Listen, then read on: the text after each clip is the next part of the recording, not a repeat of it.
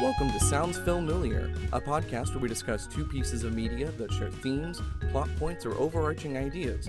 Be sure to follow us on Twitter and Instagram to keep up to date with our upload schedule, news, and discussions. Take your seat, grab your popcorn, and silence your cell phones now. Please enjoy the show.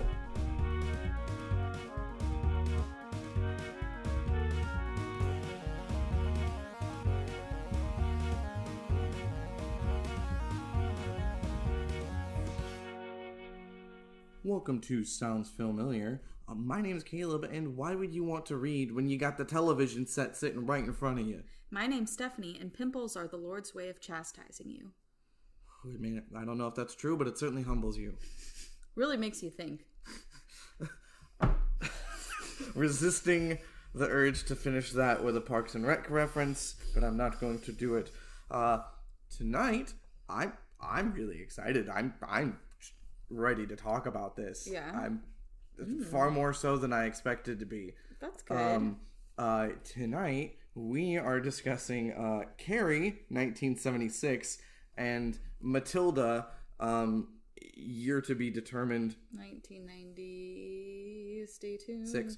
Oh, Ex- precisely 20 years apart. 20 year cycle. Hmm. Yeah, so, well, we haven't recorded an episode in a hot second. It's been a second. Yeah, we, we're kind of slacking. We- We've been really busy. Yeah, I mean, we have excuses, all right? We've been very, we very, very, very busy. Stephanie, what is your experience with Carrie in 1976? Well, um, I've seen it a few times before. I I honestly don't really remember the first time I watched it. Probably sometime in college. That was when I watched a lot of movies on my own for the first time. Um, but I, I was always really interested in it because I knowing kind of the bare bones of what it was about. I've never really been a big Stephen King person. I, I find a lot of his stories kind of dull, which is probably sacrilegious to a lot of horror fans. That is to say, I don't ever really connect with the characters and stuff, and I find the plots kind of haphazard. Very, it's a very good, scary moments and stuff, but like generally not a huge fan. So this one kind of surprised me because it is a you know a Stephen King. It's based on a Stephen King story. The movie's by uh, Brian De Palma. Um, but knowing that it was about you know kind of like a super sheltered awkward girl i was like hmm that sounds like something i'd probably relate to and oh what do you know i do relate to it a lot in some really painful ways and you know i mean if you know anything about carrie it's you know about a girl who basically it, it all comes down to her mother is an insane religious fanatic like eh, you know to to the point where it's a little comical Right, even to to those of us raised in very religious households start to question it, which we can get to when we get to it. The specifics. yeah the, her, her her mom is like definitely more extreme than anything i've ever been subjected to but also it's a movie so you know movie's gonna movie. Like I, I couldn't help wondering like you know her mom is so like horrified at the idea of sex in general and i'm like there is literally no version of christianity in which you're not supposed to have sex with someone that you're married to for the purpose of procreation. Like even if every other single form of sex is bad which obviously is fucking stupid just so we're clear but even so even in the most conservative forms of christianity there's there there's no version that says you're not supposed to do that. Like They're allowed that one thing. right you get that one fucking thing. Like unless uh, maybe she was trying to say that they weren't married i i actually didn't It was catch unclear. that. yeah It did not read, but I don't think that's the case. i don't know She would have specifically said the word or said that they were not married, and I right it, it feels like that would have Well- been the first thing for her to point out if they weren't we so can that was just weird we can circle back around to this before we Yeah, dive down this rabbit the hole because we're still in the introduction. Right. Um, yeah your experience with with carrie um, prior to this time watching it, um, I had never seen it. The only thing I knew was there was a girl who got pig's blood dumped on her at the prom, and i mean that's it. do you need to know That's all I knew. Um, I enjoyed it fairly well. Um, I questioned some of the choices, but apparently that's just a Brian De Palma thing. Um, a lot more of them made sense, made more sense to me recontextualized in uh, some, uh, I guess I'll say research. There, there are I some did. odd choices that I just chalk up to Brian De Palma being kind of a, I don't know, an Yeah. artsy director. A lot sort of it made sense to me when it was recontextualized by someone smarter than me. Um,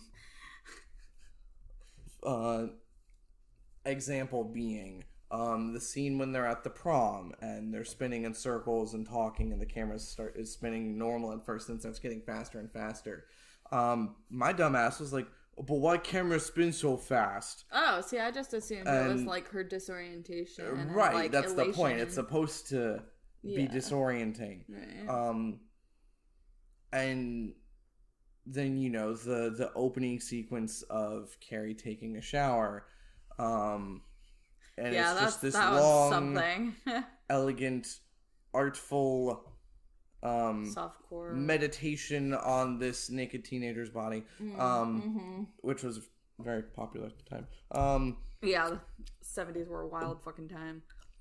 but a lot of the sequences in this movie are designed purposefully like that to juxtapose what comes after. Mm. Sometimes the problem is there is stuff in between Yeah. that I feel breaks the juxtaposition. But in this case, it's you're establishing something, and then you know Carrie has her first period, and that's the when the body horror starts, right? And her classmates making fun of her, and that's the psychological horror, and like so it's it's it's the juxtaposition, and it's intentional. Right. Um, Right. It's like when you're when you're hitting puberty and you're like you on the one hand kind of enjoy the idea of like becoming an adult and like you know learning about your body and then the world just constantly slaps you in the face with like actually that's bad. Actually you're disgusting. Actually that's wrong. Like you know? Right? Over and over again you know you know, I, I care enough about actually discussing a fair or uh, a lot of the beats in this movie that I'm actually going to go ahead and open the Wikipedia article, which we haven't been doing in a while. We've been doing a bit more freewheeling That's discussion. true, yes, um, but I did al- al- I did watch this a whole week ago, so yeah I, um, it has been a minute Yeah, I don't. Wow, it was the first uh production based on a published work of Stephen King. really Yeah. Wow, there have been so many i, I honestly forget Oh yeah, Wikipedia says it is the first of more than a hundred film and television productions. dear god Um, wow. The money that man must be making off like royalties alone. Um, Okay, so I've got the plot beat pulled. The plot beats pulled up. Um, so we we basically already started discussing the first scene. yeah, Um, Carrie has gets her first period at the age of how old is she? Sixteen? Yeah, sixteen. yeah, um, a bit of a late bloomer, But not unheard of. Um, right? and her mother never told her about it, which you find out several scenes later that her mother thinks that uh, you only women only get their periods as a result of like having sex or thinking lustful thoughts for the first time. Which Um, is pretty distressing given how young a lot of people are when they first get their period. Yeah, I know. And her her mother just never told her about it, and she managed to not learn it in health class, presumably because her mom probably like signed a slip or something saying that she wasn't allowed to be in health class. I just can't believe that this girl is even allowed to go to public school. Like, I, I know. know. this was before Christian homeschooling really took off, but like, That's precisely the insane thing. to me. um Like- it wasn't really I guess a thing in the public consciousness guess, of oh all yeah. those those right wing conservative Christians with their um you know ki- uh, their their homeschooling Right? um Like, it, it never even seems to be considered as an option. Right Like- this would this would be a very different movie if it was because then you know she'd have to spend most of her time in the house that would be that sounds much more like a modern horror film I would t- I would watch the shit out the of that. girl trapped in the house with her domineering That sounds like The Witch. Like, so I would wa- I would watch the fuck out of that. which you actually were questioning if you think I might be able to watch that after watching this. um. Uh, it's not super violent. It's just, just, just dread and discomfort for days. So I don't know. I'll say I'll say maybe. Also, technically, a baby does get murdered in it, even though you don't really see it, but you do see the aftermath of it. Ah, cool. So, My favorite. yeah, I So- know. baby murder. Anyway, Mm. um, Mhm. Carrie has a singular teacher at the school that seems to care for her. None of her classmates do yet. Um, and there's this single teacher that sticks up for her, which is a character you need. Um, even if Yeah, that's go- something that both of these movies have in common, Oh. actually, now that I think about it. right. So you know our basis of comparison for Carrie and Matilda, in case it wasn't obvious. Um, Well, they're children, both school stories. children, yeah, school home stories, Children with horrible home lives who develop telekinetic powers. Which I'll go ahead and uh, just throw this out there. Um, I just learned that apparently during the seventies there was a very prominent theory in the uh, para- the parapsychology world um, that children develop can develop telekinetic powers as a result of psychological trauma. I'm keen. Wish that was true. That'd be cool. and uh, it feels like a lot of stories exist with that premise. Yeah. You know? Um. I mean, it powers manifesting as a result of a traumatic event is a pretty tried and true Yes. trope in fiction. Um, particularly with both of these, I, I was realizing like, oh, the like the telekinetic girl slash woman is like an archetype or like a mini archetype Yes. in and of itself. Like, and it- that follows a lot of similar patterns. Like, there always has to be kind of that mental instability, which can feel a little like, you know, Well, not questionably handled at times. not in Matilda. Well, but even then, there's mental oddness. I think it's still there's always a Right. sense of being like neurodivergent or or or different in some kind of way. Yes. I. I'm sorry. The speed with which that girl like learns to read alone is indicative of her not being 100 percent just. I'm just taking baseline issue with the with the word unstable. Matilda mm. might be odd or different, Okay. but she herself is very stable. Yes, but that would I would say she's the exception that proves the rule. Like, yes, she she is very stable, but it's almost in very stark contrast to the way a lot of these type this characters of this archetype are framed. Yes. Anyway, and uh, a lot. How to phrase? Um, it. The character's telekinesis does develop as a result of trauma, but it's also as a way of um, gaining control because there there are always people who have none or very little you know and so the the developing of the telekinetic powers is a way for this person to take control over their own autonomy and over their life um Yeah. Well, yeah, and that's why I, I think that's part of why it's such a common trope for it to be a young girl because that's like you know one of the most disempowered types of person you can be in in in a society. Like, um, I think I don't know. I was I was thinking about it a lot. and I was like, well, that there may be something you know archetypically feminine about the idea of of the telepath or telekinesis because it's like entirely based on the mind. It requires no physical strength whatsoever. Mhm. and you know like um and i think that's something that you know traditionally women have had to rely on a lot is their intelligence and their ability to manipulate the world around them through through means other than physical strength or societal power. Right you know your lady macbeths you know, yeah cetera, exactly. so I, I yeah it was interesting to me because obviously there are telekinetic men in fiction mostly in comic books and stuff uh like professor x yeah i was about to say you got professor x well that, and now that i think about it even that even that is like he is he is physically disempowered Mm-hmm. you know because of his disability. And so there's still kind of that similarity there. Um but yes like there are telekinetic men but i think there's like very prominent examples of the telekinetic woman as a fictional archetype. I don't know which is interesting. And i think like both of these both of these movies carry more so because it very much engages with like questions of like the monstrous feminine um but i think both of them do kind of center that experience of of being a girl and like how that is how that's kind of related to their feelings of disempowerment and to the emergence of their their powers and you were probably going to continue talking about the plot before I went off. No, that that's tangent. more important. The this type of discussion is more important to me than hitting the plot beat by beat. Well, what were you gonna say next? Um, the bit about Carrie going home and her mother punishing her and sticking her in the prayer closet, which uh, one is a horrifying sequence. Yeah. Her mother dragging her into the dark.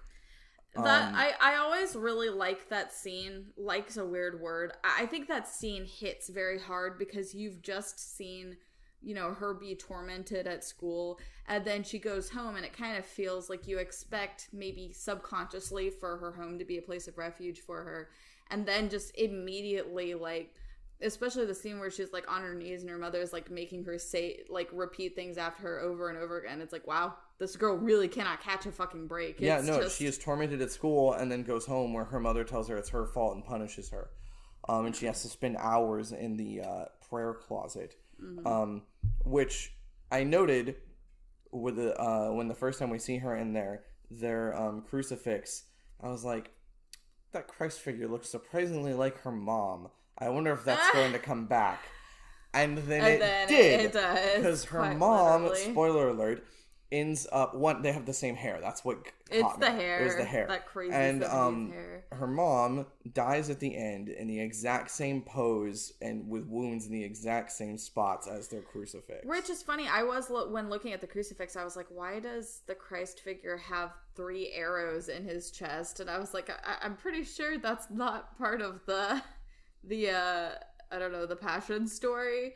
Um, so I guess it was more just an aesthetic choice. Um, I, I don't know why, but it, it did have the the mirror image, which is always cool. um, I don't, and yeah, I guess her mom thought it was important for the eyes to glow too, just so you get that sense that he's always staring at you. Yeah, that is, I mean, it is unsettling. Yeah. Like, How do they do that? well, because she's, the- I don't know, she sees God as very wrathful, and so I guess that's kind of like her projecting her image of God. Like, I don't know, can man create God in the image of himself? That I guess that's basically what's going on here. so I, I don't know. So, um, carrying through the plot beat, so it makes sense when we, when we get to the other stuff. Um, Carrie's tormentors actually get punished and are told that if they uh, they're given um, detention during gym class for a week, and if they skip, they're not allowed to go to the prom. And uh, her biggest bully says, "Damn, that sucks." Guess I'm just, just not gonna go to the not gonna go prom. to the Yeah, that's how. But that's how mad she is about this shit. and convinces her boyfriend to help her slaughter a pig so they can dump a bucket of pig's blood on Carrie at the prom. like, Which, just use at this paint, point, my dude. just at this point they're just assuming Carrie's gonna go. Right. I Like, first of all, why it- did they think? Wait, did they know that It Sue might have been gonna- after. It might have been after Sue got her boyfriend to um to, Yeah. to ask Carrie. can't I, don't remember. recall. Because, like, why would anyone assume that Carrie was going to prom? If anything, he would assume the opposite. Okay, there is one sequence that I do not get. And that's the sequence with Chris in the car with her boyfriend. I don't get it and they're talking and they're both flip flopping from like horny to angry at like Right, seemingly they're like at slapping random. each other. They're like she plays hard she's shit. like being flirty and he tries to go for it and she gets angry and then like he gets un- he is annoyed and confused and then she's immediately horny again. Like it's it's so back and forth and I don't get it. That's and that girl can talk incredibly well with a dick in her mouth like, right? I, can, I- I can't once i noticed it i could not stop noticing it. I was like um how is she saying all her consonants that well? Because like either this man tiny or like it's a strange sequence. It's- um Right. Yeah, I don't get that one either. Like honestly, the the movie is it's funny because it's really famous for the prom scene, but so much happens before it and yet so little happens before it. It's like that would honestly be one of the biggest my biggest criticisms is it's so meandering and it takes so long for anything really to happen. which is funny reading this plot description because there's like a um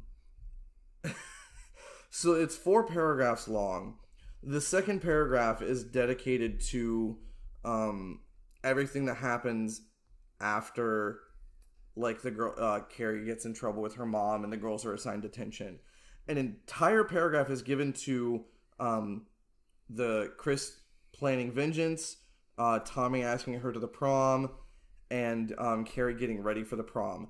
So that's like one fourth of this plot description. That's like half the movie. Yeah, that's so much. right, and it's it's a weirdly paced movie, which honestly I think Matilda kind of is too, but we'll get into that later. I, I think maybe that's part of the problem when you have movies that are like based on someone with like supernatural powers but are not very like plot heavy and are just kind of like people milling around and talking about stuff and getting into some mm-hmm. shenanigans like Oh, I think and then some big things happening every now and then. I think Carrie has, you know, a typical three act structure. It just has they're weirdly proportioned. I think Matilda might even be like a two act structure. That's why I think it, it, it doesn't really it, the the first half of the movie is the setup. You know, Mm, Yeah. um, it's like two act structure with an epilogue. Anyway, um, moving on. I like No, I should wait. No, you should wait. Is this about Matilda? No, it's about Carrie. It's just uh, about like closer to the end. I, I guess like what what was the part you were going to talk about next? Nothing. It's literally just her going to the prom, Well, and so then the thing everything falls out is- from there. I don't know. It almost I want this is going to happen with Matilda too. There will be things about a movie that kind of irk me, but I I almost feel bad about criticizing it because I feel like someone in the audience is going to be thinking, "Well, that's the point" or something like that. But but if I can't tell that it's the point, then should the movie be making the point more clearly, or does that just mean I'm dumb and don't understand movies? Anyways, I go through this process with myself all the time when it comes to analyzing things that don't work for me in movies. What I'm trying to say is I almost kind of don't love that Carrie's mental breakdown is just the result of one girl's weird, inexplicable desire for revenge based on nothing. Like, uh, to me, because the movie already feels like it's hammering so hard on, like, this girl cannot catch a break wherever she goes, and, like, the odds are just stacked against her, and her breakdown is inevitable. I um, I almost wish it felt more inevitable because the way it is, it feels very much just like her life would have been great. She would have gone to the prom and had a great time, and everyone would have liked her, and she would have like been able to deal with her abusive mother, and everything would have been just peachy if not for this one random bitch who p- dumped blood on her head. Like I don't know. I kind of don't love how uh how haphazard it seems or like how it, it I don't know. To me, it almost would have worked better if everyone continued being awful to her uh, at the prom, and like maybe it turned out that what's his fuck the boy she went with was kind of a jerk or something. Like I don't know. It- I don't. I don't. Does what I'm saying make sense? Yes, it does. Um, my thoughts on the matter. I just don't like I- that everything comes down to Chris. It feels kind of random to me. I'm going to politely disagree. Hmm. I say I think it's much more of a the straw that broke the camel's back. No, absolutely. It's- just uh, Yes, it is one person with a vendetta, but I think it's also the same problem you have with with Matilda, and the the part of Matilda's story, which is intentionally very black and white because it's for children, is that some people are miserable assholes for no reason.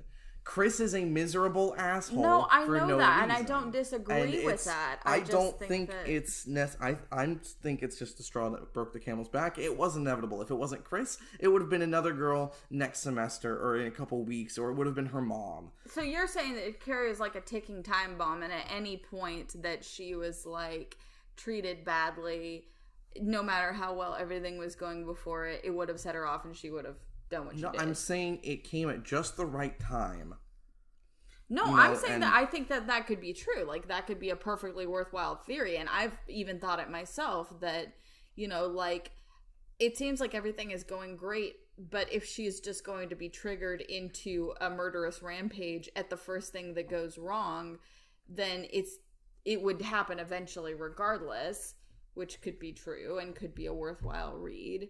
Like, I don't know, the inevitability of someone Well, of someone's trauma coming back to haunt them. I could be disagreeing with my or uh, contradicting myself here, but thinking about it at this moment, it does seem very much like perfect storm. Like it it was she had this breakdown at this moment because of everything leading up to it and when that happened. It was she things have been going awful and then she just starts to scrape and claw and get this modicum of agency. And then she's reminded that things are still shit that people still are going to treat her like a weirdo because of her upbringing because she is so stunted. And then uh, guess what happens? It's exactly what happened in the first act. She goes back home and has to deal with her mother. Um oh god i feel like i just had a really good thought and i've lost it Oh. Oh gods. Ah, okay. No, I got it. I've got it again. Okay. To be a giant nerd about this. How familiar are you with the killing joke? Relatively. So, like, One bad day yes, the Is you're Joker's central thesis in the killing joke Or is one the day that's only difference between Joker and the Batman is one bad day. Mm-hmm. And that's one bad day. It's all about a perfect storm, right? It's it's not just you know something bad happened three weeks ago and then something bad happened today. I'm gonna lose. It. It's it's the it's the culmination. It's the the the tipping point. It's you know if the pig's blood thing had happened several weeks later, it probably wouldn't have happened. You know, it's she's still uncertain. She still doesn't even trust the isn't completely certain of the intentions of the boy who brought her. The scene right before the pig's blood scene, they're dancing in circles, and she's just asking, "Why am I here? Uh, why did you ask me?" You know, Yeah, so it's I mean, yes, like I can certainly see that. It's like because that's a relatable feeling for me. It's like when everything seems to be going a little too well and you just constantly have that fear in the back of your mind that it's all about to come crashing down. Like for and instance, when yeah. you when you anticipate that someone's going to say something that that pisses you off or like you you're like oh i just know they're gonna say x and like i hate when they say x and you're you're waiting and you're waiting and then they say it and you're somehow more angry than you would have been if you didn't anticipate that they were gonna say it. Because you knew ahead of time and ha- and you know have been just thinking about it and dreading it that whole time. Mm-hmm. Like I, I know how that feels. And and also I, I would say certainly the strongest argument for having so much positive happen before it all comes crashing down would be that it, it's maybe even more triggering for her because she had gotten maybe a little tiny taste of what being like a normal dare we Yes. say even happy teenager would be like and then she, it, she feels that it's been ripped away from her now from our perspective we could say like everyone in the audience is like who the fuck would do that that's a terrible thing to do to someone Mm-hmm. and are on her side because she's imagining them laughing in But- reality they're horrified is she but- imagining them? yeah Because I thought the point of it was that she was her mother was proven right. No, her her mother. Okay.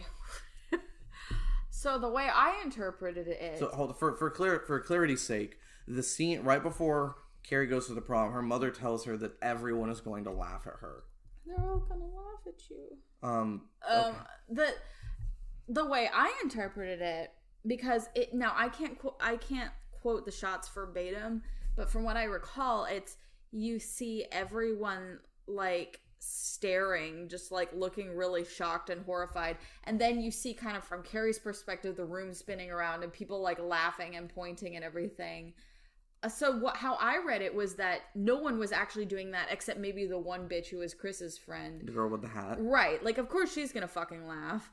Her with her fucking hat. Like but um my read was that everyone else was like, Oh God, that's terrible. Who would do that? But in her mind, because she was so humiliated and I felt this before, like her anxiety just like leaped out and like just completely got her in a chokehold and she projected that onto them and imagined that they were all laughing at her even though they weren't. That that's my read. I, I don't know what's canon, quote unquote, but Well, I'm willing to accept that I might be an idiot. because I I could swear I won't swear, but I could swear that I think there were a couple characters laughing who you know for a fact would not have been laughing, like No. Sue and Miss What's Her Fuck. No, you you have convinced me. Okay, good.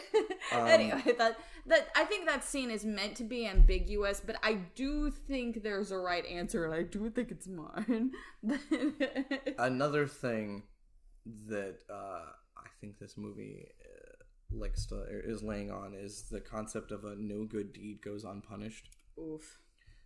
Yeah. because Sue basically gets her boyfriend ev- killed. everyone who tried to help her ends up dying horribly. Like so, Except for Sue, she just gets to live and have horrible trauma. But guess what? Even Sue was trying to do something good and tried to stop Chris. Mm-hmm.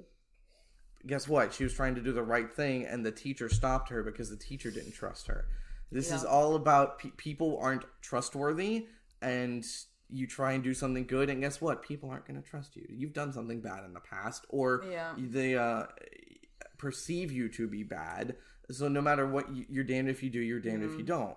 And I honestly kind of appreciated that with Sue. Like, it's not very often that we get to see someone go from like being a a mean girl, if if only passively, to like kind of like realizing that they fucked up over the course of the story. Yeah, no, to I think something to make it right. Sue might be the most human character in this movie. Yeah, and you do kind of see it through her eyes, and I think that's part of why it makes sense that she's like the survivor at the end. Like maybe there are a few others that we don't see. I, I don't know. It's not really clear, but I mean, she's the one that gets left with all this because you have to think that she probably feels a lot of guilt in it. You know, because of her part in the initial incident, and because she tried to scheme to like make things go well, but it. And it- guess what? If she hadn't up- been nice to Carrie, Carrie might still be alive, and her boyfriend might still be alive. Yeah, exactly. know, like And the entire senior class might still be alive. right, right, right. Which is what's so so sad about it, and and that also kind of made me think of something else. Like I, I was thinking about how like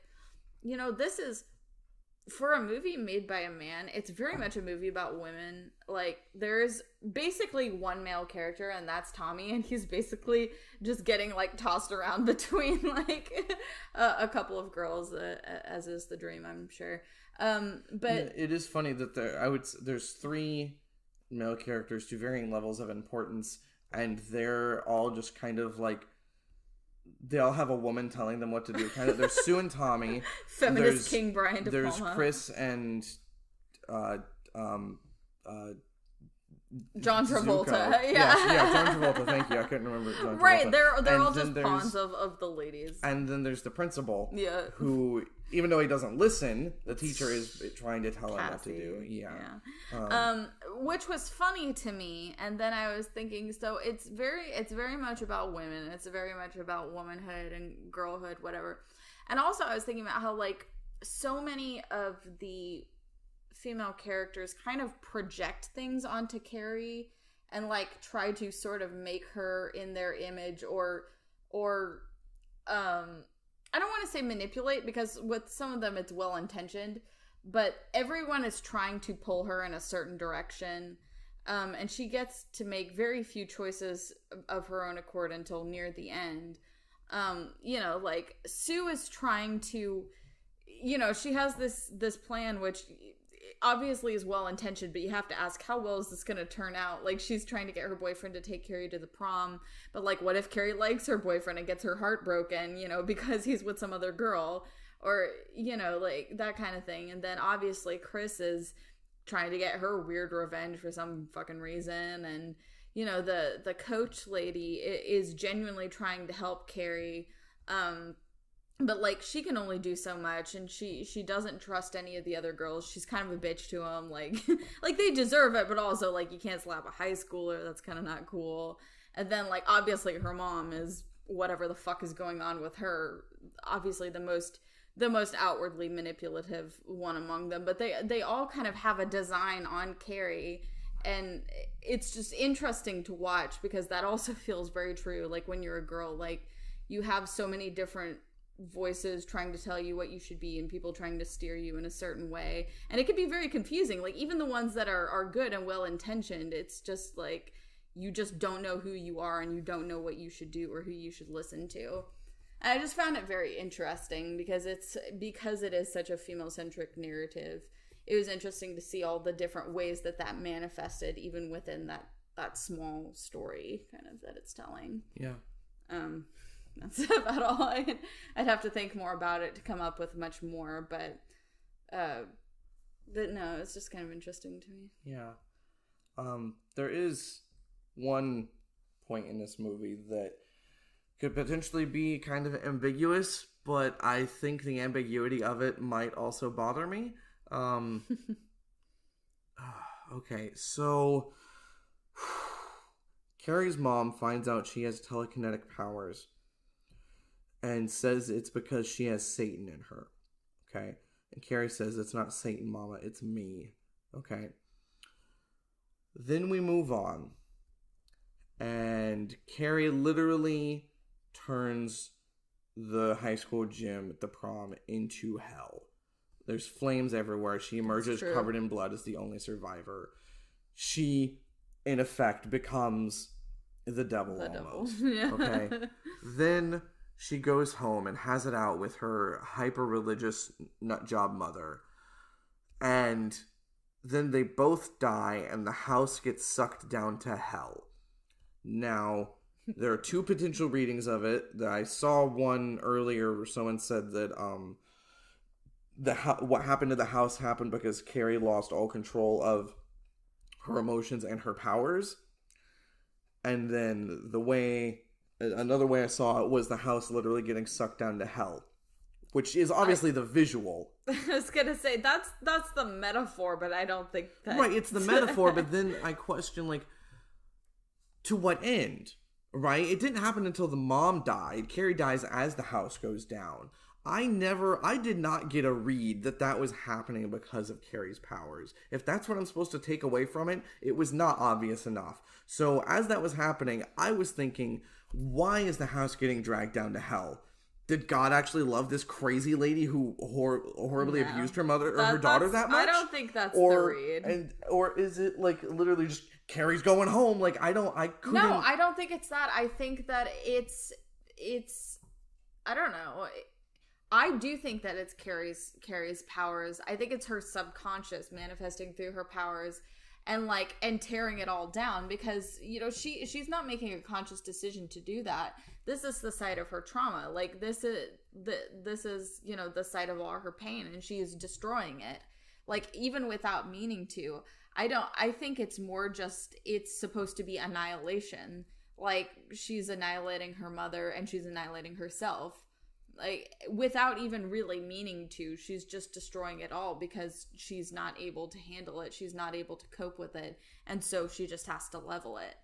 I I see that as as what's happening. Like just you know, her inability to exist in the world. That's what it is. It's just that her bubble of existence being completely wiped out, which is awful and really nihilistic, but just like that was how I interpreted it. Now, I mean, obviously you could interpret it on a symbolic level as as being like a a refutation of the the Christian fanaticism and being like well guess satan won this round like fuck you you christian bitch or whatever but also I, I don't find that to be really accurate because you know to be a sort of devil figure implies extreme intention because you know whatever you think of the devil in christian theology one thing he must have is intention because you know that's the entire reason that he got cast out of hell was like his intent to be equal to or greater than god. Like it can't be someone who is just like blindly fumbling through life like carrie i don't know. I don't even know what i'm saying. I just mean that like i i don't think it's supposed to be representative of any kind of like uh, hell uh symbolism except for yes obviously the with the gym it is symbolic of hell with the flames and the blood but i think that's more in contrast that's just contrast carrie with what her mom tried to produce by her mom trying to produce a completely sinless holy woman she created symbolically the opposite And it's also her mom says, you know, it's the the devil in you. I, I And Her then mom fucked the devil. No. Carrie. No, I, I was going to say story. it's subconsciously being Carrie, Carrie saying, "Well, fine, you know, if that's what you see in me, that's what I'll become." Make me the devil. Um, I, I mean, and yes, it could, and and obviously the her murdering her mother in the whether in self defense or otherwise uh, in the Christ pose is, is a sort of mockery too, because it's like you know you you played God and look where that got you. so Mm. you know the. Um, if if you want if you want to be a martyr, then you you get to be one yeah, is basically what happens but i don't know it's just it's just that even all that stuff it never feels 100% intentional on carrie's part. It always feels very much just like her her wild thrashing subconscious just kind of lashing out and just doing shit for her and her just kind of having to roll with it and not always liking what happens which you know which is really powerful because because that that resonates. Like that's what it feels like a lot of the time when especially when you're very young and you don't know how to you don't know how to process large emotions intense emotions and you know intense physical things that you're going through. Uh, it feels like things just kind of happen whether you really want them to or not. And i mean that's that's what it's about basically. It's it's about and that that's part also part of what makes it so sad is like it's about adulthood but carrie doesn't get to reach adulthood. You know it, she almost gets there but it it but she doesn't. And and she takes a lot of people away from that with her um which i don't know. That's um it's really sad. And i honestly kind of don't like that she dies at the end like i do in that it, it at least means that the character gets some dignity from turning into some fucking michael myers shit where she just literally can never ever die and just comes back to do the same thing over and over again. Yeah, which isn't that great but um on the other hand it's like it feels because she's so young it feels that there could be so much more to do with her character but it almost feels like the movie is like well she did just murder a bunch of people uh, we don't know what to do with her other than kill her no, no, I agree with you. I hate the fact that she dies. I the fact that she goes down with the the the the sight of. You know, Right, you mentioned her destroying the it of her feels like torment. that's what she should walk out of Exactly. like, she should be destroying it from the outside. right Uh, but uh, it's a horror movie. Yeah, exactly. I can guess only the director was trying something to say, say, trying to say something that I wouldn't try to say, and so she goes down the ship, as it were. yeah Um, I see. I would. Mm. I guess if for me, I would prefer not not at all like a happy ending because that wouldn't suit the tone at all. But I would prefer No. an ambiguous ending where she like crawls out and just staggers away, and you just don't know what happens after that. Like because that's also what it can feel like. You know when when you go through a traumatic childhood or young adulthood, and then you have to go back into the world and just what do you do? You don't know. That's so a big question mark. basically, if the dream sequence at the end was real, Yeah, yeah. If she dug her way out of the grave with her bare hands, actually, she wouldn't even need to because she's telekinetic, so Right. she could just do whatever. I don't. Yeah, honestly, so many horror movie villains, I I think should have just fucking stayed dead. Carrie is like the one that dies. That I'm like, I don't know. I don't think she should have died.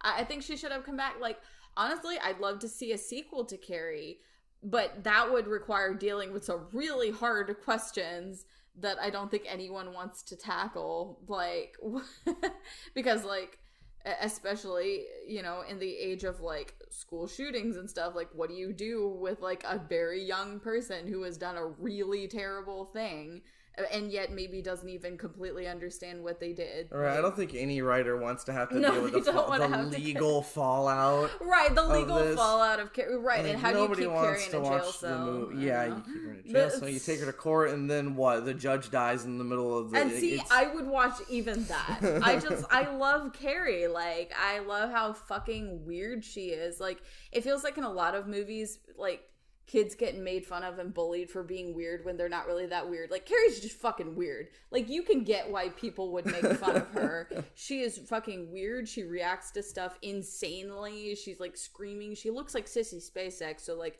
she's like beautiful obviously, but she also just looks completely wild all the time. like has a very feral quality about her. Like you just don't know what she's going to do. So I, I don't know. I I just think she's an extremely interesting character, and I I'd love to see more movies with her and less with other horror movie villain of the 80s insert here who I don't care about and yet who continues to get sequels to this very day. Not gonna name any names. I think that's a good place to wrap up, Carrie. Yep. I think I've said all the all the thoughts that I remember having. Yeah, yeah. I, I I love Carrie. She deserved better. Not that oh. that's a hot take, but yeah. All right, well then we'll see you in the second half. Hey everyone! Thanks for checking out our show. Give us a follow on Twitter at SoundsFamiliar and let us know any film pairings you would like us to cover. Did you also know that we have a sister show that covers cryptids, UFOs, and anything else strange and spooky? If that sounds like your thing, be sure to listen to I Hope You Exist on your favorite podcast service. We love you. Now back to the show.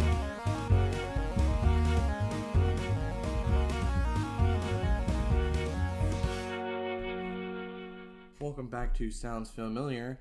Uh, I don't know about you, but I'm very ready to discuss Matilda. I am mostly ready as well. Mostly ready. Like, very ready, I don't mean that I'm incredibly prepared and I have brought in collated sources. Um, I just mean I'm excited to talk about Matilda because I, I really, really enjoyed this watch through of it. Um, I had quite a lot of thoughts, many of which were uh, very different from yours and directly contradictory. um, Keep in mind, I have seen this movie exactly once. If we're gonna go ahead and get into experiences, and I saw it as an adult, like I, I I've I've heard of this movie, you know, growing up, but I had never seen it. Kind of like, kind of for some reason, kind of surprised I've never seen it up until now. Um, we weren't allowed to watch it because it was witchcraft. And... I don't know. I, I I hadn't even heard of it as a kid. I didn't really hear of it until I was a teenager. Um. Uh, yeah. No. I our our time watching this for for the podcast was the first time I had ever seen it. Um. uh, yeah, and I had heard of it, but I didn't really know that much about it, except that it was like based on a, a Roald Dahl book, I believe. Um, and um, yeah, like I I enjoyed it. It I think I enjoy certain aspects of it a lot and certain other aspects a lot less. And I want to enjoy it a lot more because a lot of the subject matter is very personal to me and like stuff that I tend to enjoy seeing explored in film. But maybe it's the fact that it wasn't explored in the ways that I would explore it or that I was expecting. I don't know. We'll get into that a little bit later, but but fundamentally, I I did enjoy it, and for reasons that I will also get into later, I found it really refreshing and like different from a lot of movies from that time period, or actually any time period in the stuff that it was willing to address. So, um, Yeah. yeah. it was an interesting experience. Uh, so me, I have seen this before. I know for a fact I saw it several times as a kid, but honestly, this is probably the first time I've seen it in almost two decades. I remembered the cake scene and the pokey, and that's about it. The Chokey. Chokey, yeah, I knew pokey wasn't right. Honestly, Pokey seems more appropriate, but the chokey, yeah that's that's about all i remember honestly um you know uh, until until we watched it uh so you saw it a few times as a kid and then Yeah. didn't see it again until now. yes Okay, makes sense. Um, yeah, I, I honestly am a little sad that I did not get to see it as a kid, but I, because I feel like if I had grown up watching it, as I take it, a lot of people our age probably did, uh, I would have really, really loved it. Like, it seems like something that I would have really latched onto as a kid for for some obvious reasons.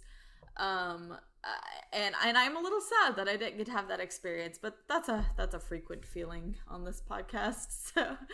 So, uh, anytime we talk about something that is a, a millennial Gen Z childhood favorite, I'm like, oh, would have been nice to have been exposed to that when I was a kid. Thank God you're married to me. Yeah, I know. Getting Uh, all the culture through osmosis.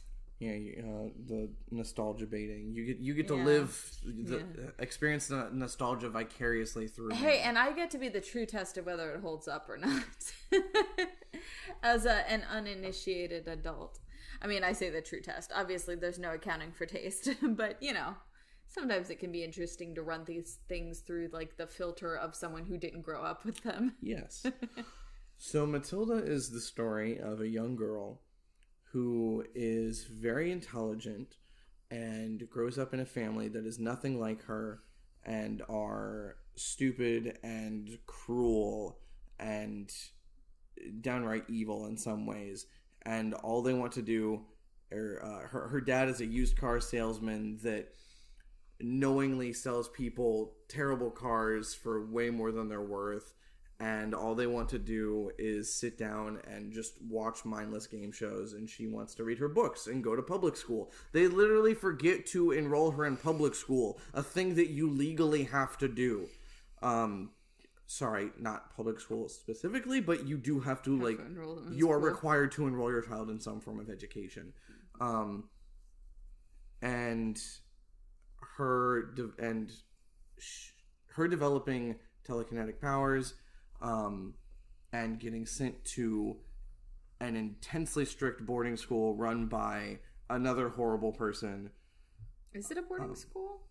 private school Yeah, I don't think it's a not a boarding, boarding school. school, they don't live sorry. there, but yes. sorry wrong type of fascism I was gonna Um, say we're still in uh, Dead Poets mode. uh, she gets into a private school run by a truly horrible British school marm. Um, even though this is middle America. right? It's it's a Hey, Obama's America, right? place is ill defined in this movie. And there she meets a. I'm just giving a whole plot summary now. Um, a nice teacher who appreciates her for what she is and who she is. Okay. So, Hopefully they can't hear the kitty purring into the oh yeah, microphone. terrible apologies if you hear kitties purring directly into the microphone. She is sitting right in front of it and absolutely demanding to be petted.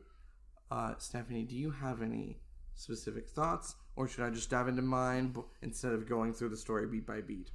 Oh gosh. So Matilda has to become very self-sufficient from an early age because when she gets brought from the home from the hospital, her parents literally forget her in the car. then she has to learn how to cook herself breakfast at the age of two, So and then bleak, at the age of like three or four, her parents leave her alone every day for like eight hours at a time, and she just goes to the public library and gets a library card and reads and reads and reads and reads and reads.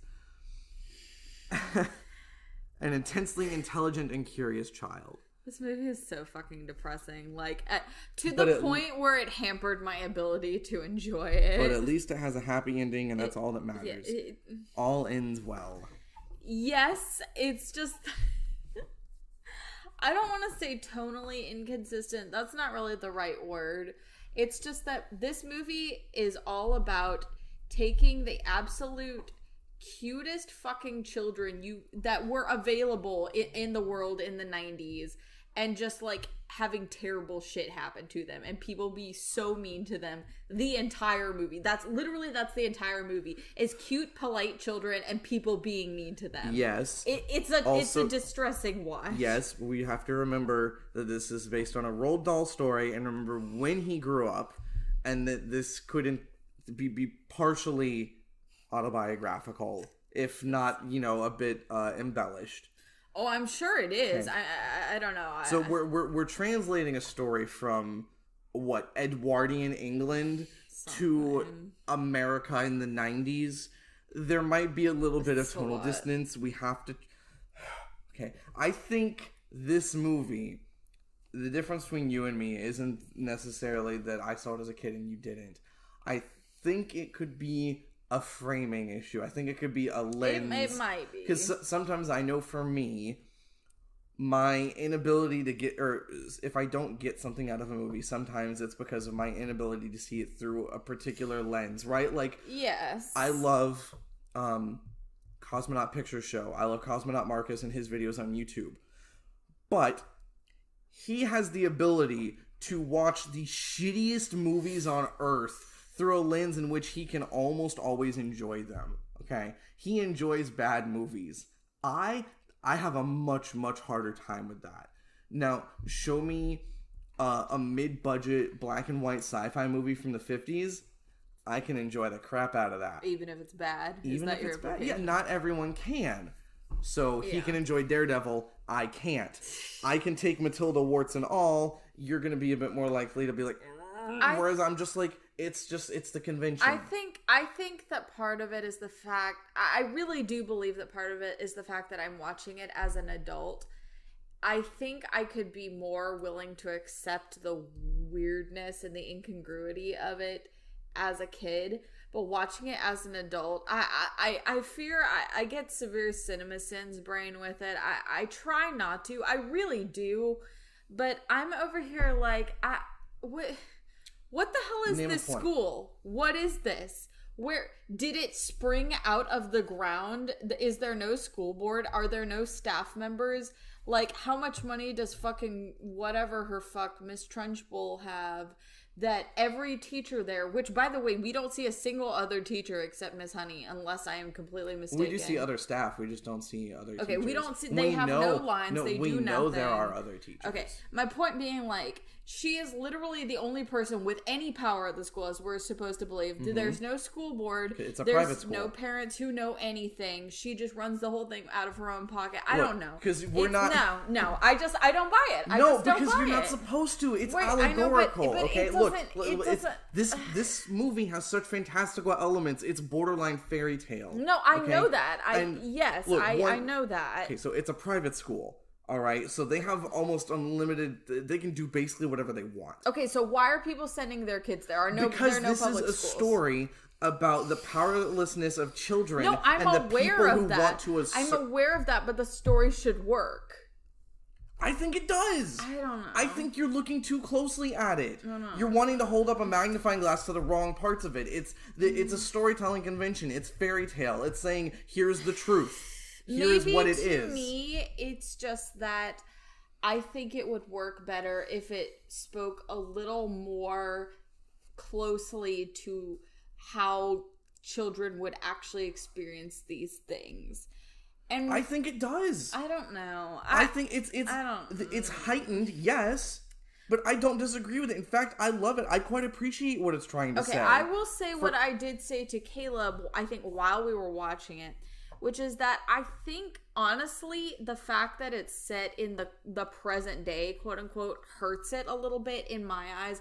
I think if it had been set even in whatever fucking time period Roald Dahl grew up in, like even if it was like the very early 1900s or or if it was like fucking Charles Dickensian Victorian England or something, I think I could have accepted it so much easier. Like if it was kind of Oliver Twisty, you know, and like horrible shit just be happening to these kids and there's absolutely no oversight and no one questions anything and no parents are involved and there's no school board and like fucking sure. Like yeah. I think I I guess the sticking point for me was that it is very obviously just like middle America, like very recognizable settings and like recognizable types of characters, but then just like occasionally, not even frequently, just occasionally throwing in this utterly absurd, fantastical shit in a way that I never completely gelled for me. And that I know that could be just taste. I, I don't know. May I? Y- yes, you may. You may. Okay, so I don't. To me, the time period, the setting does not does not affect me at all. I. This is ultimately a story for children. Okay, and I the heightenedness of it. One, does work for me. Can it be a little totally strange sometimes? Like, yes, I agree. Like the entire first half of the movie, she doesn't even go to the school until the second half, until about the halfway point, right? Yeah. Or maybe maybe a third of the, the way. maybe a third of the way but- through. And then you know the principal literally flings a girl by her pigtails a half mile across the school lawn. Yes, it's heightened, it's fantastical, but It's, it's a yes. it's from a child's perspective. It's from a six year old no, point of of view. Of course, of course. And so this is about as I said previously about the powerlessness of the children and it's also it's from their perspective, the heightened perspective and I just appreciate so much what this movie is trying to say.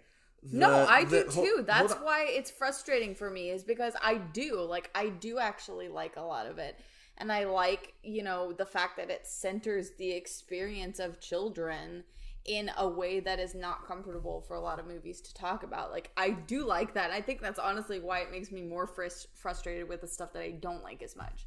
What were you saying? So I think you and I are disagreeing over the minutia Yes, and I'm going to move to overarching themes. Yes, obviously, yeah.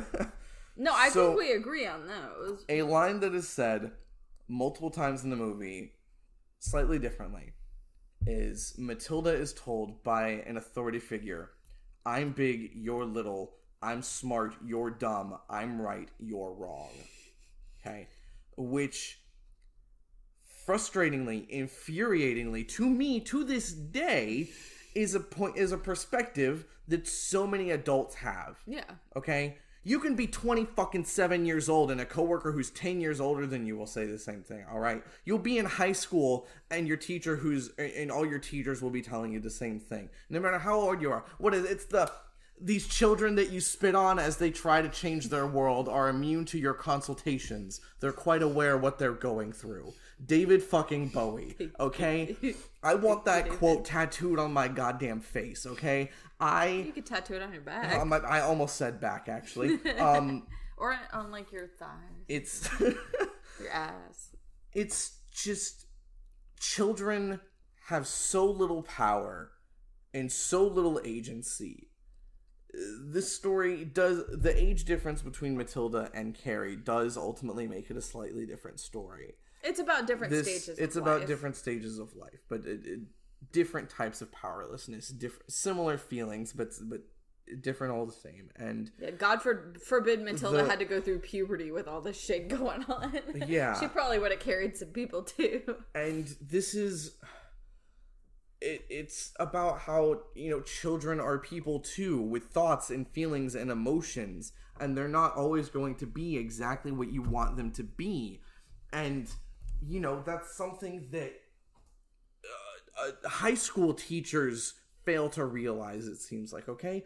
Uh, Steph- stephanie and i used to be substitute teachers and it is remarkable how little effort it takes to to get a high school student on your side or to say wow you're the nicest sub i've ever had. All it takes is treating them like people and not subhuman animals. And that's partially what this movie is about and showcases is is empathy towards and understanding of children as human beings and individuals.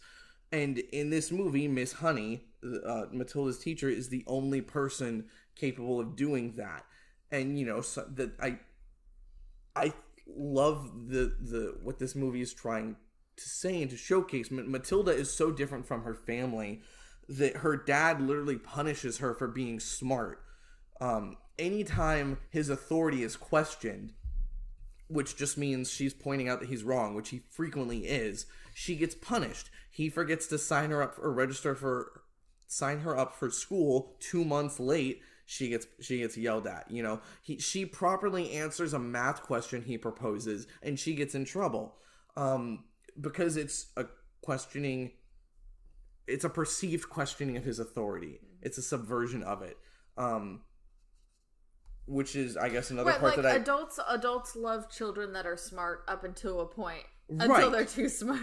right adults don't love smart children adults love children who are able who are self-sufficient and also don't question them right, right. um kids who aren't so dumb that they can't like get through the shit that adults tell them to do, but like who are smart enough to do, to handle what's thrown at them, but not smart enough that they want to go beyond that.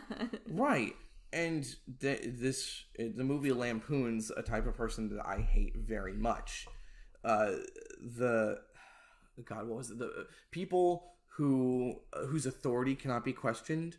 Um, you know, I am on, I am nearing my 30s and I to this day have a hatred and distrust of uh, school administrators like the middle management people like the ones who don't answer the phones but they're not the not the principal the ones who wander wander around with a walkie-talkie on their waist whose entire job is to punish te- teenagers for perceived slights yeah. um and that's you have to wonder who really wants to do that kind of job. but they do, which is my response to why is Miss Trunchbull the principal of the school? Because some people crave authority, and the only place they can assert it is over people who have less power than themselves. She hates children, but guess what? She it's although she does assert her power everywhere, it's just easiest for her to implement it Yeah. en masse in this school that she inherited. I mean, At least I'm assuming she inherited it. I don't know. It's never fucking clear. We, we we might as well get into that. Was another thing that I kind of. It's so cartoony. It took me out of it a little bit. I know. I know. You don't have to say it. I know that's just the movie. Fairy tale. But also, maybe it maybe it's a personal rankling for me because you know we love to project ourselves and our experiences onto movies, right? I'll admit I'm not innocent of that, especially when it's this kind of subject matter, which is very, very sensitive to me and very close to my experiences, uh, and my uh, childhood trauma. TM.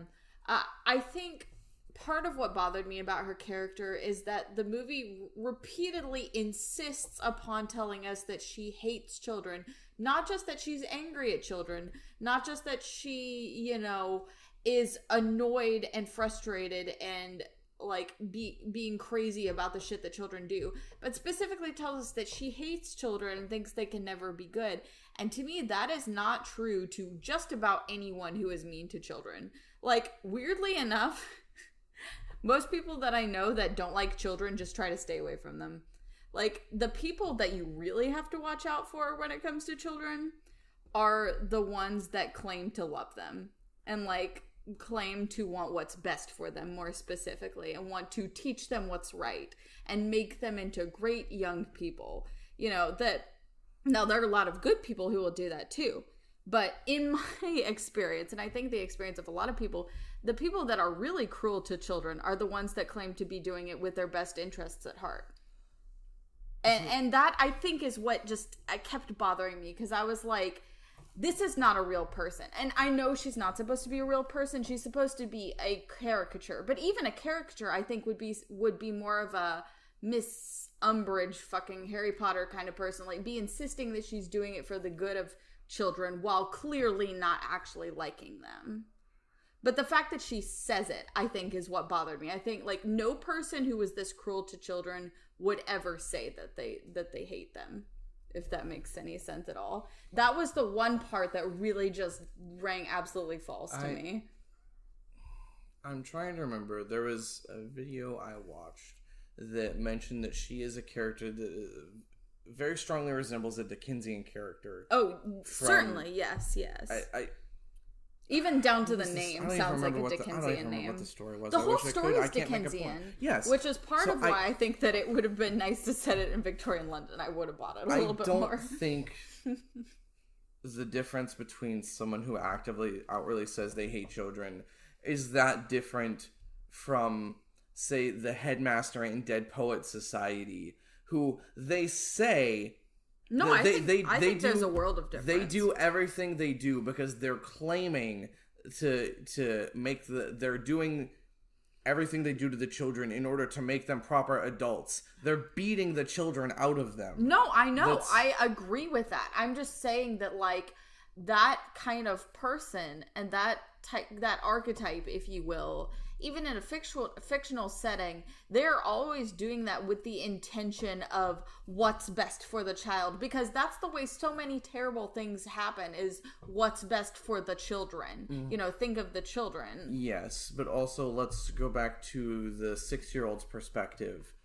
That well obviously a the lot six of- year old thinks that they hate children how many children have you know had to deal with a really strict principal and just just assumed, feel wow, like that them." person really hates children. No, and that's I totally agree with that because they with their actions they are hating the children. Like their actions are hate. Their their actions are not love. Mm-hmm. I think like this that is makes just sense. the next step of that. This yes, I just think that it's just a difference of opinion ultimately. I, I get that. And once again, it's a fantastical story. I think that's what most of our disagreements are going to come down to. And honestly, I feel a little bad about it because usually I'm very much like, you know, if it's fantastical, then you just got to let it be fantastical. And I agree with that. And I think maybe a little bit of this could be personal bias because, like I said, that you know the the experiences of children especially at the hands of like un, un unfeeling or unsympathetic adults it is something that i care about a lot and i honestly think is really underrepresented in media because it's very uncomfortable and most movies don't like to tackle that especially from a child's perspective No, American society doesn't like to recognize that children are individuals and have rights.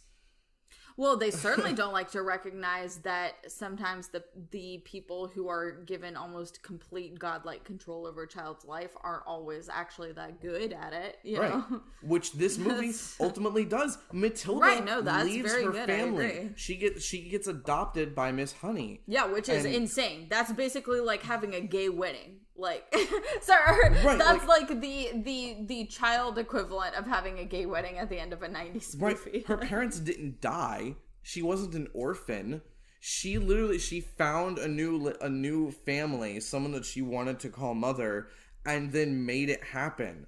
right, right. Right? Like how what what an amazing ending is that? I the honestly child was cannot given think of a enough single other children's media that has the kind of choose her own family. Even Harry Potter couldn't leave his, the freaking Umbridges until he was 18. Right.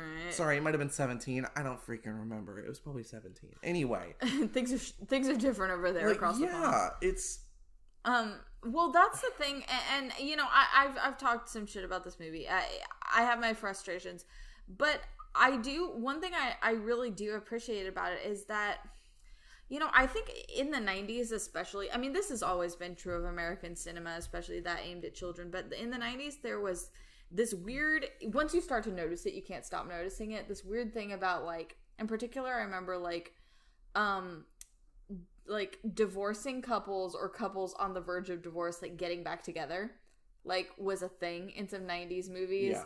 Like and it always kind of grossed me out i was like maybe adults can just decide to get divorced if they think that that's what's best for them It's- and they don't need some fucking like random shenanigans to make them oh realize they really It's- love each other like it's the cycle. it's a the nuclear up and coming directors Yeah. having to deal with the fallout of their No. families, their parents' contentious relationships in the no, 70s. that's absolutely true. It's latchkey kids. I get that. It's a fantasy. You want your parents to be together, even if that wasn't really what was best for them. Like that. That makes sense.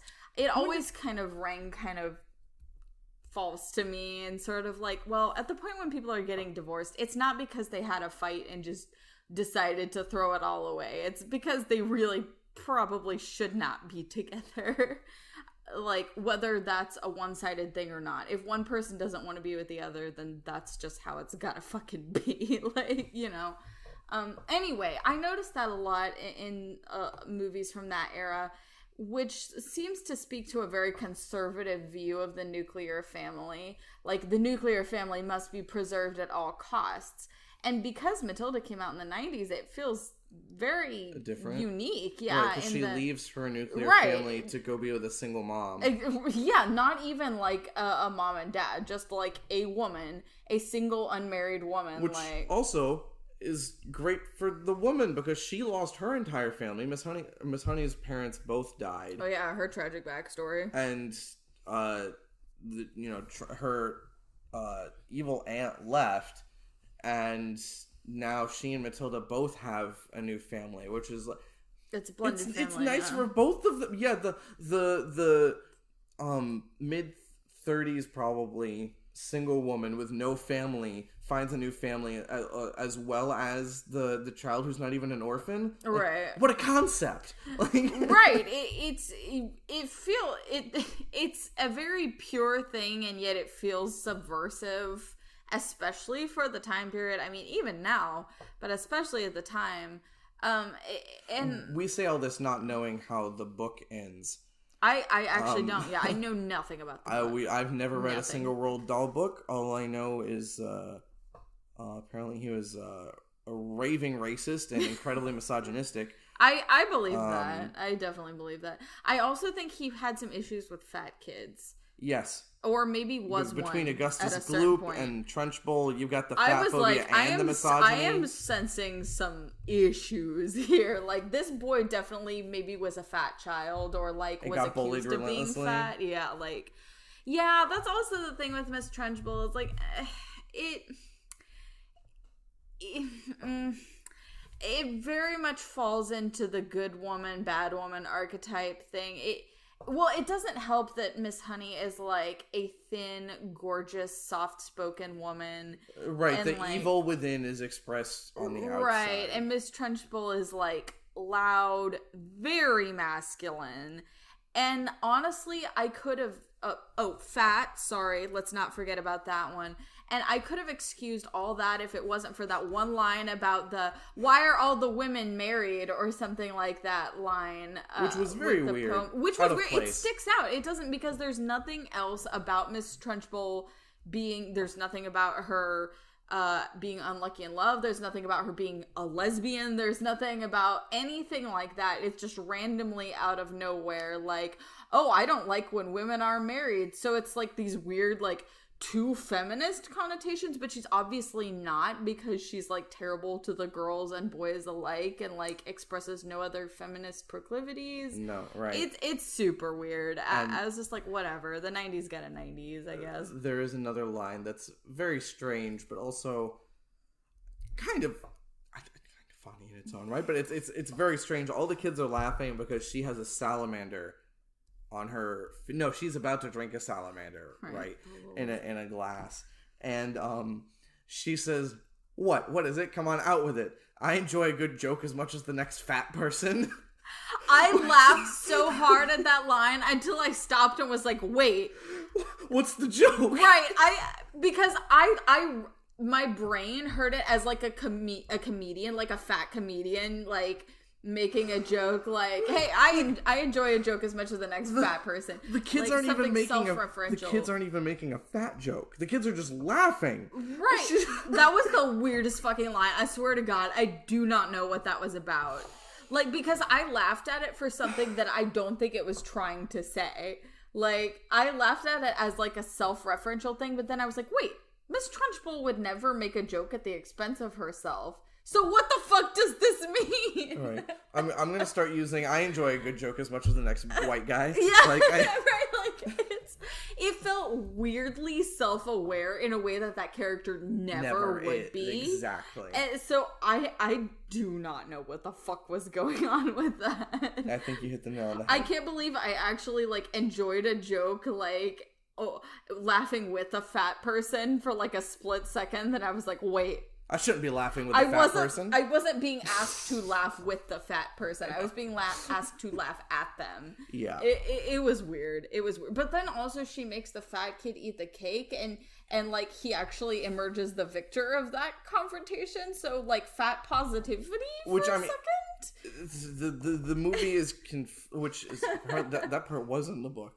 Hmm. Um, No, that was a great scene. I honestly loved it. I was like, story is weirdly conflicted, and yes, it is. it, it it's that scene as a kid was actually kind of terrifying. no, I'm sure like, it is. Like force the- feeding is one of those things um, that I, it has to be presented in an extremely positive, uh, funny context, or I'm just gonna throw up. Like I, I can't watch it. it Yeah. It's so distressing. Um, but that's like the first major moment that her power is subverted right. because of Matilda. And in a really like beautiful kind of like positive way too it's just like it's because she's the one who sets the terms of it and they go based on her terms. They're like, mm-hmm. "You bitch, you turned this into an endurance challenge. You turned this into a sporting event. So we're going to treat it like one." And like even the kid who she's victimizing, they're like turns it into one. And it's just so like nice for a second. It's like, "Oh, like you know, like she's trying to trying to shame him for like whatever, like being a fat kid and liking cake. Like like even a skinny kid doesn't fucking love cake. it's- But it's one of those moments that I took strange pride in, and I can't think of any examples now. And if I did, they'd probably be super cringy. Um, of I fully support students fi- exploiting weird and like innocuous loopholes in rules just for the purpose of doing it. yeah, Like- just because you can. Exactly, just because you can. Like, oh, you know, the rulebook doesn't technically say that I can't wear this thing, so I'm gonna wear it no matter how ridiculous I look, and you can't tell me not You to. stick it to the man Stick it to the man. that you Hell can. yeah, stick it to the old people. You know, like I, I will fully support our kids. Like, what are you doing? Why are you taking that to school? Rulebook doesn't say we can't. All right, cool. All right, guess you gotta do it. You know, I'll be waiting for the phone call, and then I can tell the office, well, you know, I read the rulebook. You know, they can technically. Can't wait to be one of those obnoxious parents. Oh, I'm 100 percent gonna be. Yeah, absolutely. No, I Um, no, that's that. what it, it. It's it's finding ways to regain power within the confines of the restrictive system you're presented with, and the the people in positions of power don't expect you to find anything or to be able to find any joy or any power in it. And then but you do and they can only be so angry or they can't do anything about it because you met them on their terms. And Right, all they can do is die mad about it. Exactly. Right like they set they set the the rules and if you operate within their rules then it's like it's it's a particular kind of annoying for them because like they basically got themselves into that situation Right. Um, and to quote Futurama, you are technically correct. The best kind of correct. like, No, it's also nice because especially when we think about Roald Dahl, I mean, we think about the treatment of the other kid who loved sweets and you know the other Roald Dahl thing. Oy. Uh, you know, which is basically Oof, like baboof. here is a child who is horrible and immoral and should be punished because he checks notes. Is a child Because who likes to eat chocolate. sweets, right? Like a child who ate some chocolate that he wasn't supposed to. The worst thing any child can do, you know, and that very known. few children will ever do is eat some things that they weren't supposed to. Look, you know, quick, quick sidebar. Any and all love that I have for the original uh, Willy Wonka and the Chocolate Factory rests entirely upon the shoulders of Gene Wilder.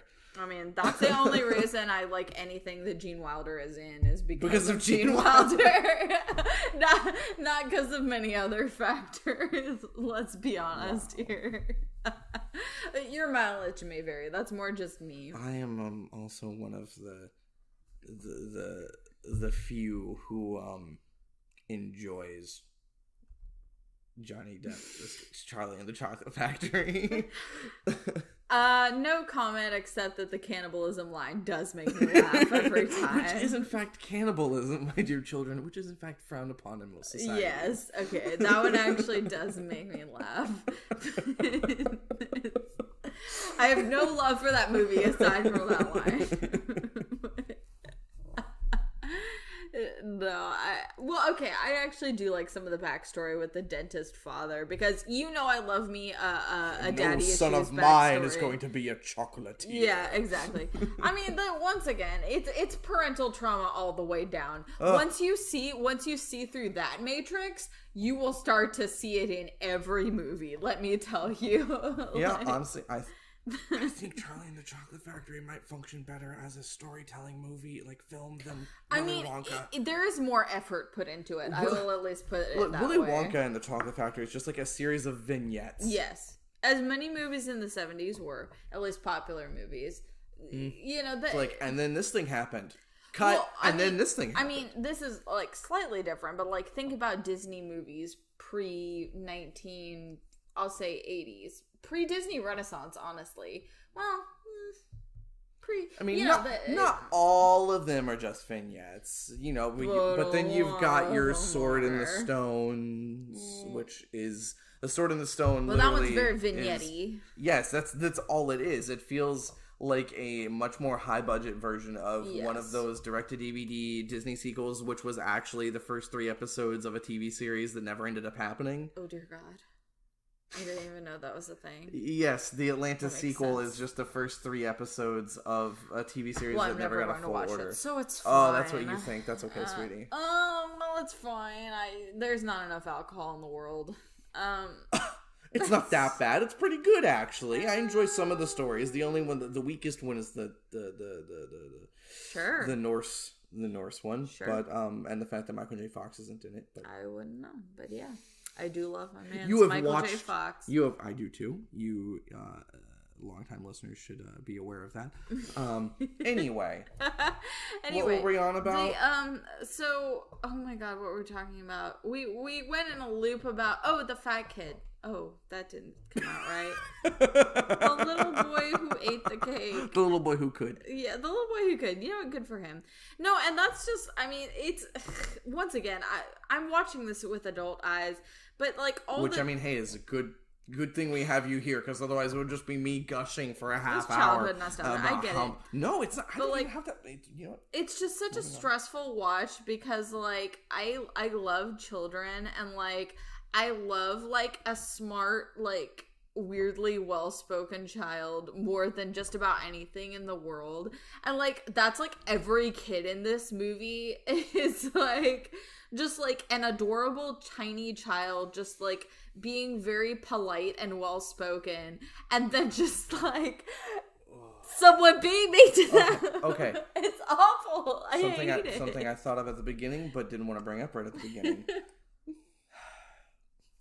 Matilda's parents think she is a horrible, rotten child who just all she does is backtalk and doesn't listen and misbehaves and gets in trouble. Hmm. And at the end, Matilda says, "I don't." Her family has to run run away to a, a different country because her uh, father is wanted by the f- uh, the feds, and Matilda says, "I don't want to leave. I want to stay with Miss Honey." And her mom says, "Well, who would want you, or who would want such uh, uh paraphrasing here, uh, a miserable, snot nosed, disobedient little brat?" And Miss Honey steps in and says, I think she's a wonderful, brilliant child who's uh, you know just delightful to, and and I love her. And I just think that's so powerful. Um I might have said this already, but you know some parents all they want out of their kids is to be either a miniature version of them or a just someone who has their same values but all but listens to everything they say unquestioningly and you know just doesn't cause any problems doesn't raise any issues doesn't question anything just does what they're told silently. Yes ma'am no ma'am and then just sits there and eats their dinner and does the dishes and goes to bed quietly.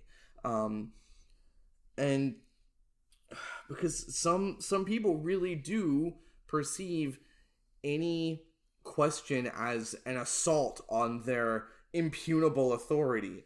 And when in reality all it is is just an intelligence and inquisitiveness and a desire to learn and to know and to to stand up for what's right which as much this movie is as much about empathy toward for children as it is about Matilda's empathy for others um you know she she doesn't uh, or she is the one who stands up for the boy who is forced to eat the whole cake.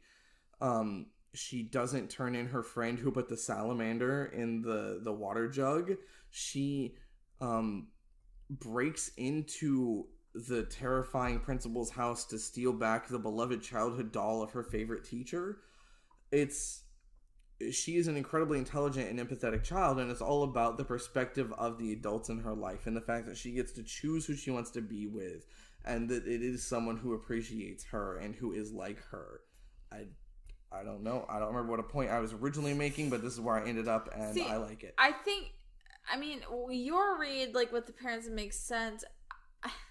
I was even a little confused with them, and I think the the basis of my confusion is her brother who is very easy to forget because he has very little role in He the has like story. one line. And I think if I were directing it, which I didn't because I'm not Danny DeVito. Huh. Spoiler alert, I had no idea he was the one who directed this. Uh, uh, anyways, that was really funny to me. I don't know why. I don't think he's directed many things. But anyway, he did a good job. Um, if I were the director, I would have not included that character because just the mere existence of her brother complicated things in a way that I th- don't think the movie was prepared to handle. Which is to say that if he hadn't existed, then it would have just it would have been her parents just were not fucking equipped to have a child, and which would make sense for the neglectfulness, like um because that aspect made it very much seem like they were just people who didn't know how to have a child. You know, the fact that they neglected her from when she was a baby made it seem more like that because you could say later like well they liked her brother and not her because she was smart and like asked questions and stuff but they were neglecting her from literally like when she was born Well, the movie does kind. They they they address it offhandedly. Um, Danny DeVito's character or her dad's character literally calls her a mistake. They never wanted her from day one. yeah and they wanted him They- like yeah, they, they were- really they were happy with the one child they i don't know wa- they they don't seem wanted. like people who wanted a child i don't know it once again it's your mileage may vary but it was a weird choice to me because i think it could have worked also if they were like oh well we like your brother and not you because like he is a good child and doesn't ask questions and is exactly like us which kind of seemed to be what they were going for. But once again the fact that they never paid any attention to her and were completely neglectful from the time she was an infant when she had absolutely no personality or tendencies whatsoever kind of gave the lie to that it seemed like they were trying to have it both ways like these people don't want to be parents but also these pe- people don't want to be parents to this particular type of child i think it, they should have just chose one or the other that's a small enough, gripe fair whatever Um, fun fact. Uh, so Danny DeVito plays Matilda's dad. Rhea Hmm. Perlman plays Matilda's mom. Rhea Perlman, famous for being in uh, one of the main characters in Cheers. Uh, apparently, Oh. she and Danny DeVito are married, really and were at the time too. I did not know she that. loves a short king she loves good a short for king. her good for her Yeah, We stand a real queen. Um, yeah. It, anyways, I mean, once again, minor gripes. I, it's all out of love because, like I said, like I just appreciate the fuck out of a movie that that is willing to be like, sometimes parents are bad, which is like such a basic thing that almost everyone knows is true, even if not their own parents. They intimately know it of other people's parents, and you know, a, a lot of people do know it of their own parents. And yet, it's something that very little media, especially children's media, ever addresses. Like, Right. the closest children's media usually comes is the dreaded step parent or whatever but that just rings very false to me because it's like yeah it's easy to make an outsider interloping on your family dynamic into the bad guy. It's not so easy to say this person who pushed you out of their vagina is actually not going to be nice to you. Like that's Right. a lot harder. It's one thing to like pull a parent trap and be like, "Oh, this bitch who's coming and trying to replace my mom," as opposed to being like, "My biological mom and dad are horrible people, and I do not. yeah I have nothing in common with them, and they treat me horribly." or even just my biological mom and dad and this will sure as hell never get tackled by children's media because it's too complicated but my biological mom and dad aren't horrible people but they shouldn't have been parents or they should have been parents in a very different way and the way they treated me was not okay and i deserved better like that's the reality for a lot of people and yet children's media almost never tackles anything of that kind because it's I don't know, for various reasons. It, it's too depressing, it's too complicated, people maybe don't want to acknowledge it, and yet that's the reality for a lot of children. So maybe it should be more of a thing, and maybe we shouldn't be having to talk about Matilda as a complete standalone phenomenon because maybe it shouldn't be the only popular children's story that I'm currently aware of. especially movie form, that really addresses that. Yet it kind of is, maybe. I don't know. Citation needed, a- but nothing comes to mind at the moment. The fact that nothing is immediately coming to mind already kind of makes it seem like there's too few stories of that type. Like I don't know. It's it's weird to think about because it feels like a negative parent-child dynamic is one of one of the core foundations of, of trauma that people take around with them. And yet it's extremely underexplored especially from a child's perspective because i guess it makes people have not good feelings which is totally fair. Don't want to explore it. They don't want to have to talk to kids about it because there's nothing worse than looking a child in the eyes and being like the people who have complete control over your life might very well just ruin it for you. And you might have to walk around for the rest of your life dealing with the fallout of that and there's literally nothing i can do to help you except to be like hang in there champ the thing everyone wants to say to to an innocent child in a bad situation yeah, it's just a motivational poster of a cat hanging from a tree that says "Hang in there." hang in there kiddo you too might develop telekinetic powers but probably not probably you will just have to deal with it Yeah, you're not gonna be one of the X Men. You're just gonna be a sad, sad person with trauma like the rest of us. Yeah. And that's what both these movies are about. Woo! All right.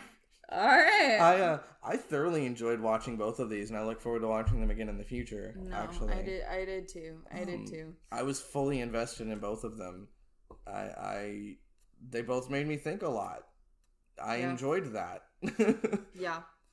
No, they they both really put you in that position of being a vulnerable, confused, and maybe kind of angry young person, it, which is know- not very distant for us, but one day could be. And I think it's important to be reminded of that, especially Right. if you're dealing with people who are going through that kind it's of thing. important to try and hold on to that. Mm. So stay angry, young people.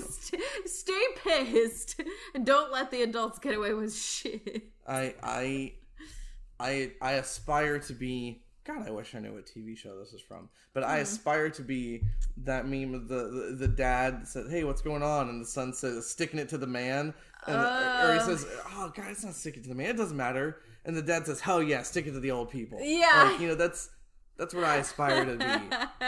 like even if you can't have the the the righteous anger of a young person angry at an injustice, at least be empathetic towards it. Right. At least just be like, I'm too tired to be doing this shit, but you know, you you kids give them hell or whatever. Like, at least don't get in the way.